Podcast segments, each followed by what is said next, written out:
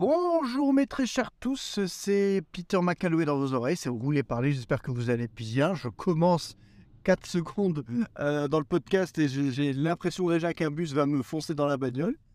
Bonne vibes, très très bonne vibes, très très bonne vibes, j'adore ce genre de début d'épisode euh, aussi, euh, aussi foufou, aussi fringant. Alors, si je n'ai pas changé d'avis entre temps, le titre de cet épisode est Coupe du Monde et années 90. Elle va me dire, putain, qu'est-ce que tu vas faire, Peter? Alors, surtout, je pense à, mes amis belges et mes amis portugo-luxembourgeois qui vont me dire, putain, l'enculé, il va encore nous rabouer avec la Coupe du Monde 1998.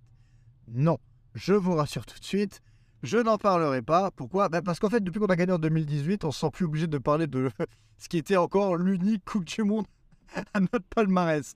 Donc, voilà. Et je parlerai même pas de, d'équipe au niveau du match ou quoi que ce soit, mais bref. J'ai presque envie de plus dire. En fait, le sujet, euh, le point commun entre ces deux choses, ce serait mes enfants. Voilà. Eh oui ça faisait longtemps, je vous parlais à quel point j'aime mes enfants et à quel point ils sont extraordinaires parce que je les ai bien élevés, parce que l'éducation de Peter, c'est ça, c'est ça la vérité. Voilà. Euh, donc, en l'espace d'une semaine, donc semaine dernière, il y avait le match France-Angleterre qui a été extrêmement stressant.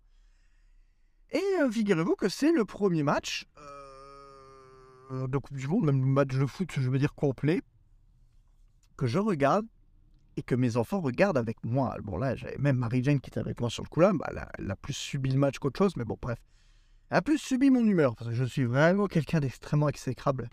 Quand je regarde un match d'équipe de France, surtout quand c'est un match à rebondissement comme ça, je n'en pouvais plus, a trop de pression, c'était une calamité. Euh, bref, et j'ai presque. Je vais revenir sur le 98 vite fait. Pas au niveau de la victoire, bien sûr. Mais euh, j'ai ressenti en tant que père l'osmose que je pouvais avoir avec mon père, donc que j'avais en tant qu'enfant euh, quand je regardais les matchs avec le paternel. Quoi. Donc, euh, espèce de transmission, c'est quand même fou, mine de rien. On a beau dire le foot, le foot, ça reste du sport. Hein. Ça reste du sport, ça reste de la merde. Je veux dire, une fois que c'est terminé, on n'en parle plus. Voilà. Mais, mais sur le moment, c'est vrai que c'est quand même un vecteur d'émotion. Le sport, hein, de manière générale, hein, c'est vrai quand on s'y, quand on s'y intéresse et quand on est passionné je trouve ça vraiment magnifique. Et là, vraiment, les gamins vivaient avec moi. Euh, euh, et je râlais, je râlais, j'étais content, et je râlais. Enfin, c'était une horreur, quoi. Et, euh, mes gamins m'ont quelque peu suivi dans ces, sur ces montagnes russes, donc c'était quand même assez agréable, j'avoue. Euh, passer un moment, peut-être que, bon, ils, ils en rigoleront dans quelques années en se disant, putain, le vieux, comme il, il, pétait un plomb, c'est un truc de fou. Et, en finalité, ah, que je laisse passer celui-là ou pas? Allez, vas-y, vas-y, vas-y. Et en finalité, euh, euh ben, c'est un bon souvenir. Je pense que j'ai créé un bon souvenir. Et ouais, donc ils diront, ouais, le vieux, il râlait. Oui, il râlait, il était content, il, disait des putains. Alors je disais putain quand je suis pas content et putain quand je suis content. Voilà, ça c'est le football. Hein. Ça c'est euh, Peter. Peter, je suis assez. Il faut que j'arrête de parler moi au troisième, à troisième personne du singulier, surtout quand c'est pas mon pseudonyme. Mais bref. J'ai appuyé sur Siri. Ok, rien à voir. Je suis quelqu'un d'assez euh, retenu de manière générale, là, dans la vie de tous les jours, je sais me tenir ou quoi que ce soit. Mais c'est vrai que le côté foot, je pense que j'ai un peu émulé euh, la manière dont mon père réagissait, sans le, sans le vouloir, ou peut-être en voulant, mais inconsciemment.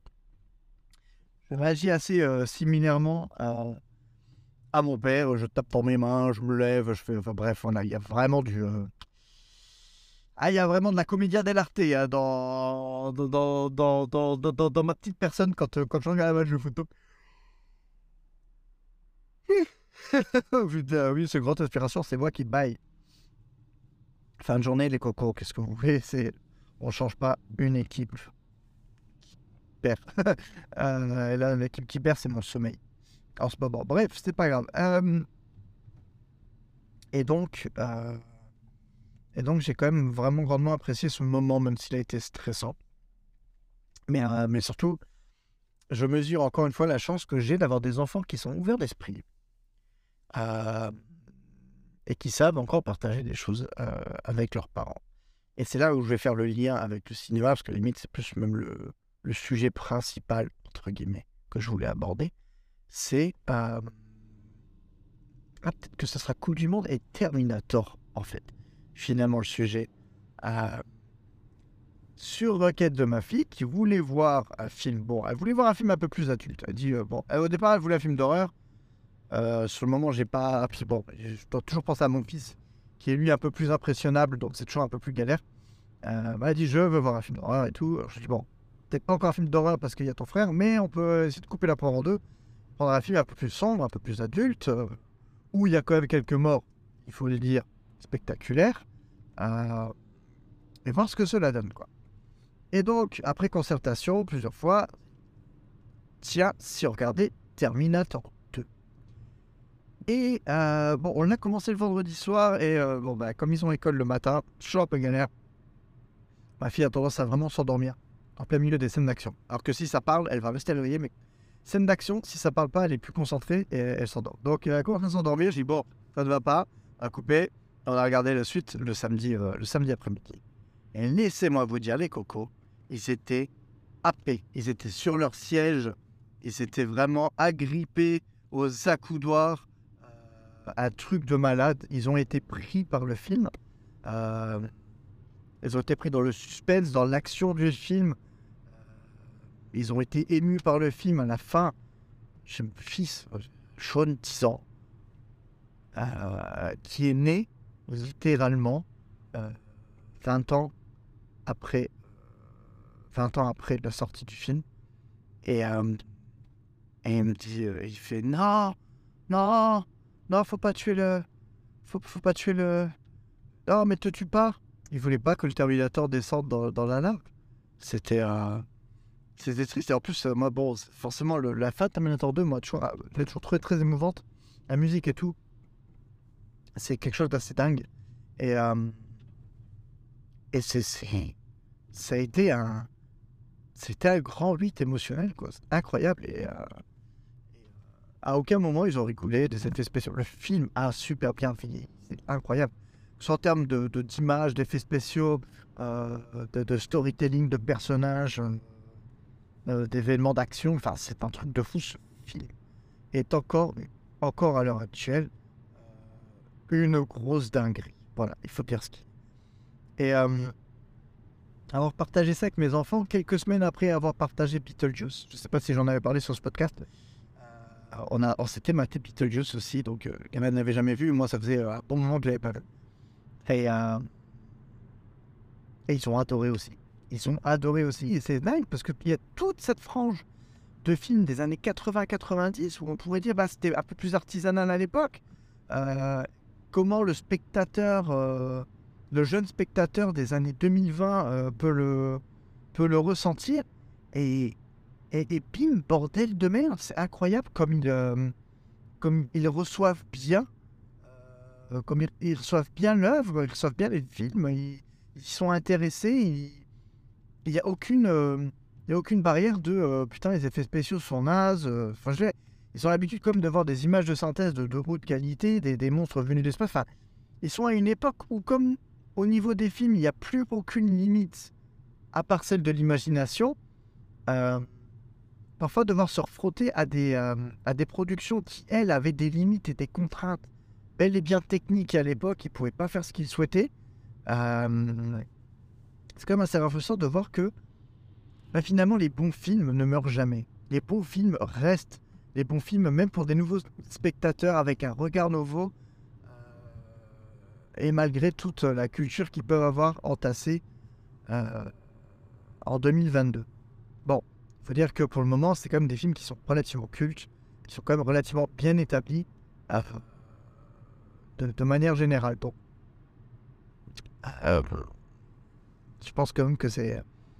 Pour moi, c'est une grande fierté, une grande émotion et une grande victoire, puisque bon, bah, des films que j'affectionnais tout particulièrement quand j'étais plus jeune et entre, guillemets quand j'avais leur âge, euh, ben, ces films sont bien reçus et sont appréciés par mes gamins également. Donc, euh, je trouve ça, euh, je trouve ça quand même plutôt, plutôt encourageant, plutôt sympathique et, et, ça me fait vraiment, ça me fait vraiment plaisir.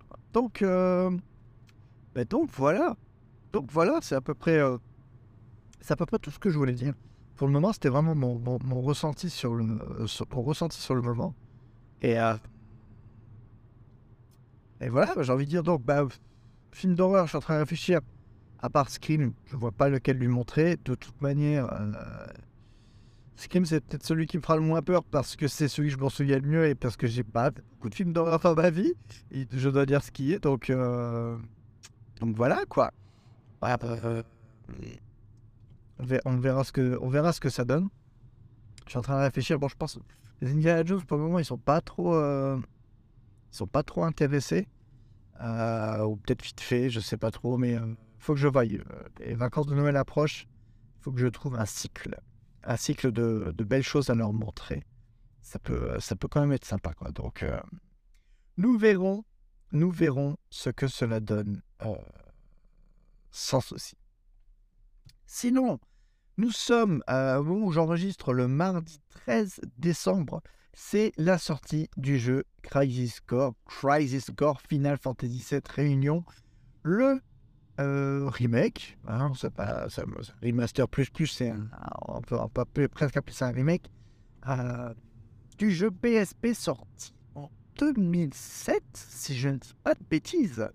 Donc 15 ans après, le jeu est de retour euh, en version PS4, PS5, Switch, enfin bref, il y a un petit peu tout. Bon, évidemment, j'ai pris la version PS5. Je, j'ai quand même fait la démarche de me rendre physiquement au magasin pour acheter le DVD. Euh, j'ai eu à 54 euros, au lieu de 59 sur le store. Bon, sur le store à 59, compatible PS4, PS5, mais euh, il y a quand même l'amour de l'objet qui prime pour, ce, pour ces grandes, ces grandes œuvres, pour les Final Fantasy, pour les Uncharted ou autres. Enfin, quoi que le remake d'Uncharted, je ne l'ai pas pris. Je l'ai pas pris en disque, hein, je l'ai pris en digital. Bref. Euh, mais sinon, de manière générale, oui, autant dire que ah, mais j'ai pas pris en CD parce que j'avais la version upgradée si j'avais la version PS4. C'est pour ça, ça, ça. Bon, c'est pas grave, j'ai déjà le. J'avais déjà quand même le, lien de Cody, le lit. Enfin bref, vous avez compris ce que je voulais dire. Donc, bah, forcément, je suis encore dans la voiture. Donc, je l'ai pas encore testé, mais euh, le pont entre Histoire d'avant et Final Fantasy VII, le, je préfère dire le jeu parfait pour patienter euh, avant la sortie du prochain, euh, enfin de la partie 2 l'année prochaine, si je dis pas de bêtises, quand même l'année prochaine, s'il n'y a pas de report ou quoi que ce soit, on est plus ou moins sur du Final Fantasy XVI au mois de juin. On va pas l'oublier. Spider-Man 2, courant en septembre. C'est à peu près comme il y a 4 ans pour la sortie du, euh, premier, courant septembre-octobre. Et l'épisode 2 euh, du remake d'FF7 qui nous est sorti Durant l'hiver. Alors, durant l'hiver, comme, toujours, hein, ça, va être. Euh, ça sera peut-être pas au mois de décembre l'année prochaine, mais ça sera peut-être plus euh, jusqu'à mars, éventuellement. Donc, bon, là, rien n'est encore acquis, mais on aura quand même techniquement deux jeux euh, Final Fantasy, je peux dire principaux, qui sortiront en moins d'un an. Donc, c'est quand même déjà plutôt bonne nouvelle. Voilà. c'est à peu près tout pour le moment. C'est toujours aussi calme sur la chaîne YouTube. Je le sais bien.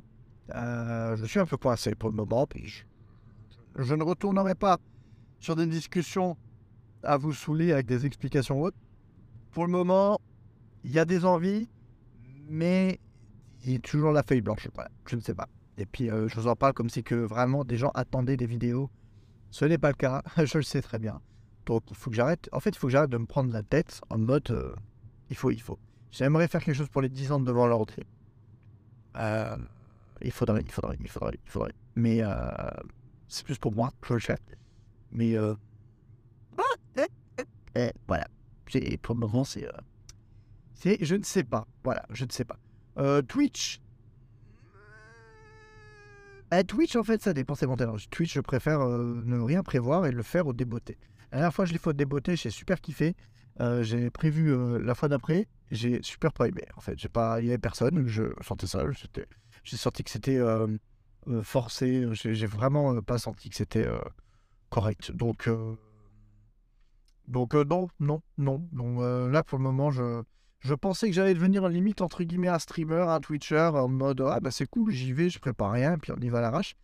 Et en fait, je me rends compte que bah, déjà je ne, serai jamais assez régulier, et puis il manque ce processus de création. Il manque ce, cette création d'image, j'ai envie de dire, qui, euh, qui pour moi fait tout le sel de la création vidéo. Donc, bah, tant pis, je ne ferai jamais de vue, je ne serai jamais connu quoi que ce soit, mais en finalité, le, le, cœur de ce que j'ai envie de faire, c'est de la création. Donc, euh, Twitch, ce sera sympa de temps en temps, mais euh, pour le moment, ah bah, ça sera encore du YouTube en attendant qu'une nouvelle plateforme se émerge. Nous verrons bien. Bref, euh, même si j'ai pas grand chose à dire, j'espère que d'ici semaine prochaine, avant le, petit congé de fin d'année, j'essaierai de vous faire une petite rétrospective de l'année 2022 pour se dire au revoir et pour dire au revoir à 2022 euh, correctement. Nous verrons ce que cela donne. Euh, en tout cas, je vous remercie de m'avoir écouté. Même si là, vraiment, j'ai enregistré un rouler parler comme je lancerai un live Twitch. Rien n'est préparé, je n'avais pas grand chose à dire, mais je. Bah, pour une fois, j'ai voulu ouvrir ma gueule pour ouvrir ma gueule. C'est pas, c'est pas grave. En tout cas, si vous m'avez écouté jusque-là, félicitations, vous êtes vraiment des courageux. Euh, je vous remercie, évidemment, comme toujours je vous fais de gros bisous et je vous dis